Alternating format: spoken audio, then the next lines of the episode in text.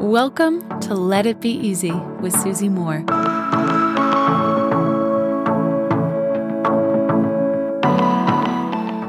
Do you ever pause and ask yourself why you're doing something that in the longer term doesn't have a good consequence for you?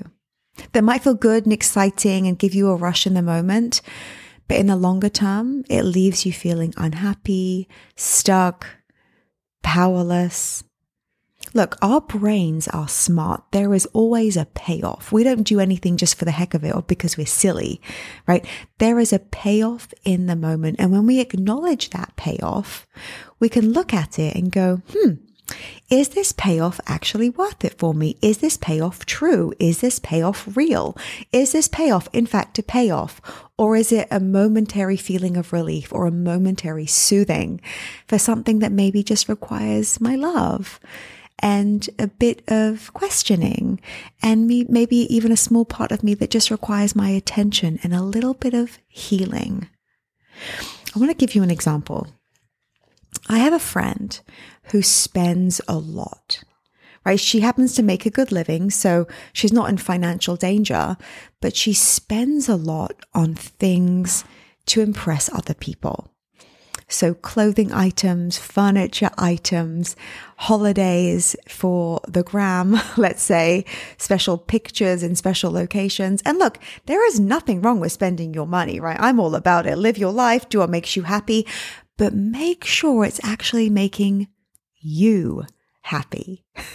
And not just you happy today, but you happy in the long term. For example, if you purchase something, maybe it's a conspicuous consumable, right? Maybe it's a pair of boots, or maybe it's a vacation in Europe, right?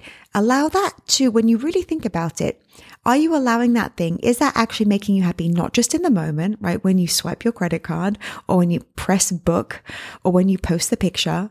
But when you look back, are you really happy with that investment in those boots or that investment in that vacation? I can tell you I've never regretted a vacation. I've regretted, I have regretted some purchases, right, over the years, but we're not here to get into the details. The point I want to make is when you're doing something, are you doing it A, for you?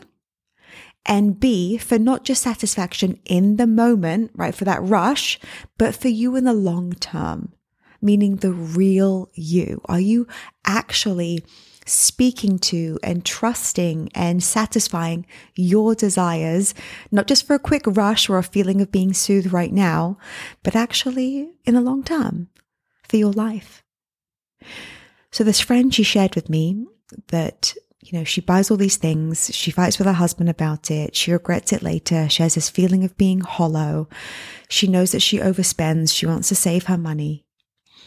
And when we kind of dove into what the payoff was, right? And this, this, my friends, it, it can run deep. She doesn't have a relationship with her father. She never has. And also, she had some issues with some school friends growing up. So when we spoke about it, she shared that maybe on some level she's proving to her father and to those school friends who didn't accept her, I'm doing great. Look, I'm providing for myself. I have a great life. I'm doing well.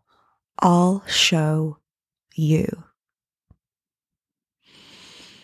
I just embraced my friend in this moment, like with so much love, like just so much overflowing love. Because there's a little part of her that isn't quite healed. Right? When we spend our money, when we make decisions based on other people not showing up for us, parts of us that haven't feel loved, parts of us that feel like we still need to prove ourselves. I said to her lovingly in a separate conversation, you know, your father, he's missing out, right? Your friends, whatever their reasons were, they weren't meant to be your friends. But they're not paying attention to your purchases. They're not paying attention to these posts that you have. These people who don't care don't deserve any of this energy from you. You deserve the energy you direct towards others. The people that somehow we may think that we're proving wrong or we're showing them, they don't care. They're busy doing their own things with their own problems and their own lives and their own challenges and their own payoffs. It breaks my heart when I see behavior again and again, including in myself, stuff that I'm working on constantly healing with curiosity and love and without judgment. What's your payoff? Right? If you're doing something that in the long term isn't satisfying you, what's the payoff? And could there be a better one? Something to think about as the new year approaches. Until tomorrow, my friends, love and ease. If you like this episode, you'll love my free workshop called Become Your Own Life Coach. Head on over to becomeyourownlifecoach.com now, and I'll teach you how to coach yourself through any of life's problems. I'll see you there.